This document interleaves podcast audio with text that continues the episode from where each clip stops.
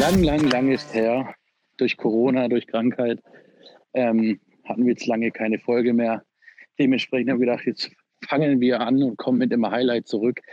Heute fünf Fragen an Dominik Thalau. Servus, Domi. Servus. Alles fit? Alles bestens, du. Ich sitze hier am Strand im Urlaub.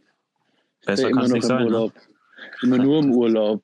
Nach Immer nur. Story, nach deiner Story heute habe ich mir eh gedacht, boah, der Kerl hat aber innerhalb von anderthalb Wochen ziemlich harten Bartwuchs bekommen.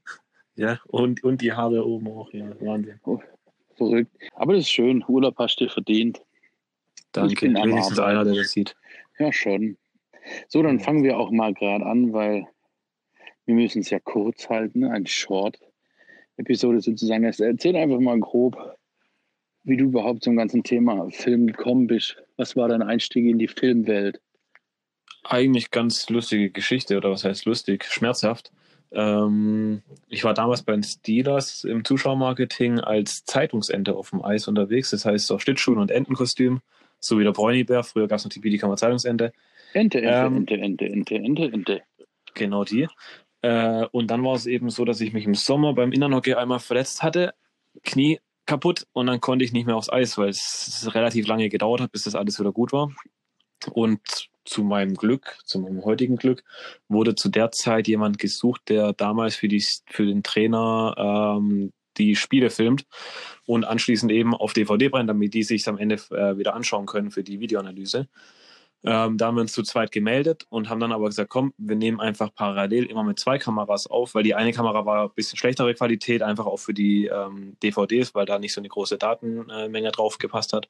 Und haben dann aber mit einer zweiten Kamera noch die Spiele gefilmt ähm, mit mehr Action-Szenen, mit äh, mehr Zooms und so weiter.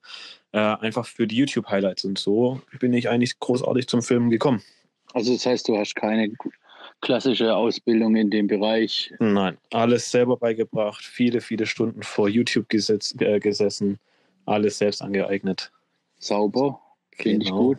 Man muss ja auch nicht immer eine Ausbildung machen und ein Studium, weil ich finde, du kannst natürlich lernen, das Technische, aber wenn du das Auge oder das Gespür zu dem ganzen Thema nicht hast, dann ist auch letztendlich, ja, nicht so ja, ist auch so. Und äh, ich meine, ich habe mir schon meine Gedanken gemacht, ob ich das nicht irgendwann mal noch machen wollte, weil da war ich noch in der Ausbildung, soll ich noch danach noch was dranhängen. Habe dann aber auch gedacht, weil ich eigentlich da schon so tief bei den Steelers drin war, ähm, dass ich viele, die sich wahrscheinlich äh, das Studieren oder eine, eine, Medienausbildung, Film und Ton machen, sich wünschen würden, solche Aufgaben in einem Verein zu haben und solche Videos machen zu dürfen, ähm, dass ich da eigentlich gesagt habe, gut, dann passt es eigentlich auch so. Und ja. Hat sich jetzt auch bewahrheitet, dass es eigentlich auch nebenher ganz gut äh, ist, sowas sich aufzubauen. Klar, du hast es ja angesprochen, du hast beim Eishockey angefangen. Was ist denn für dich überhaupt oder das Besondere ähm, oder was macht ein guter Eishockey-Shot aus? Es ist natürlich die, die Geschwindigkeit, ähm, die Action nah an der Scheibe. Man, ich habe jahrelang ähm, von ganz oben gefilmt, eben die Führungskamera. Ähm, habe dann aber auch gesagt, ich, ich will wechseln, ich will nahe ans Eis runter, ähm, weil da einfach die Action nochmal viel, viel intensiver da ist und die Spannung und man hat halt einfach auch mal einen Check direkt vor sich oder ich meine, es ist auch schon mal vorgekommen, als wir zwischen den, äh, zwischen den Banden gestanden sind, äh, zwischen den Bänken gestanden sind, ähm, dass dann dass auch mal ein Puck in die Richtung. Bitte? Ja, ja, oder dass man mal vom Schiri angemault wird während dem Spiel. Ja, hast du auch schon kann, das, das kann auch passieren, natürlich. Das, äh, ja, das kann auch passieren. Witzig. Ja, ja. Was ist dein größtes Ziel?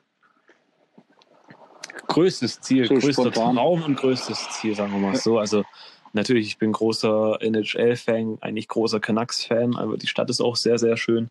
Ähm, von daher größtes Ziel natürlich mal für die Canucks zu filmen.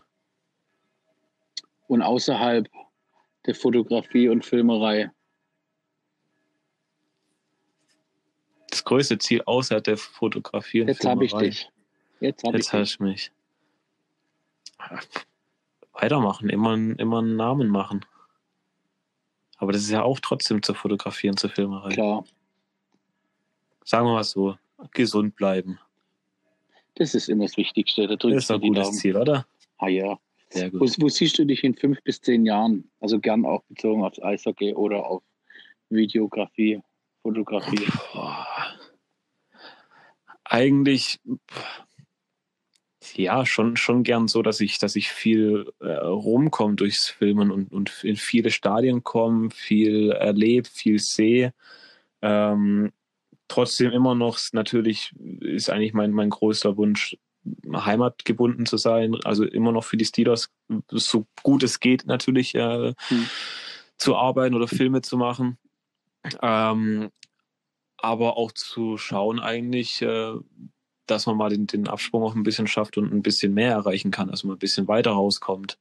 Sei es jetzt äh, DEL war ja auch schon auf dem Programm, aber sei es mal zum Beispiel die Schweiz oder die, die äh, österreichische Ebelliga oder rüber über den Teich, wie, wie ja schon der andere Traum ähm, gesagt, bei in der NHL mal irgendwas, irgendwas machen zu können. Mhm. Ich meine, so da natürlich um einiges schwieriger, gerade wegen den ganzen Lizenzgeschichten. Aber ja, solche Geschichten wäre eigentlich ja, schon ganz cool. Ist auf jeden Fall ein guter Traum, kann ich verstehen. Aber ich denke, dass das auch mittlerweile stehe ich in Kontakt mit mehreren NHL-Fotografen und die auch filmen und du kennst auch ein, zwei davon. Und ich denke, wenn du halt wirklich fürs Team bist, dann sind die Sachen, was Lizenzen und so weiter angeht, relativ entspannt. Das ist ja auch in den verschiedenen Sachen, wenn du irgendwie für einen DL-Club unterwegs bist oder DL2-Club, hast du auch nicht mehr so die Probleme, was Lizenzen angeht. Ja. Jetzt ich meine, ich es, geht ja, es geht ja selten um, das, um die, die Spiel-Highlights oder ein Spiel zu filmen, sondern es geht ja eher, ja. Äh, was wir ja gerne machen, ist ja dieses, dieses Drumherum, diese Dokumentation, die Hintergrundgeschichten. Ähm, da wird man lizenztechnisch ja äh, weniger Probleme bekommen. Ja, das stimmt. Jetzt hätte ich abschließend noch äh, eine Frage, die wahrscheinlich auch den einen oder anderen Zuschauer oder Zuhörer, besonders mich interessiert. Ähm, ja, Dominik, woran hat er denn gelegen? Ja, du, das ist immer eine gute Frage, woran es gelegen hat. Man, am Ende fragt man sich immer, woran hat es gelegen und kann keiner sagen. Aber ich meine, ganz am Ende stehst du da und fragst dich, woran hat es gelegen? Kann man so nicht sagen, woran es gelegen hat. Mhm.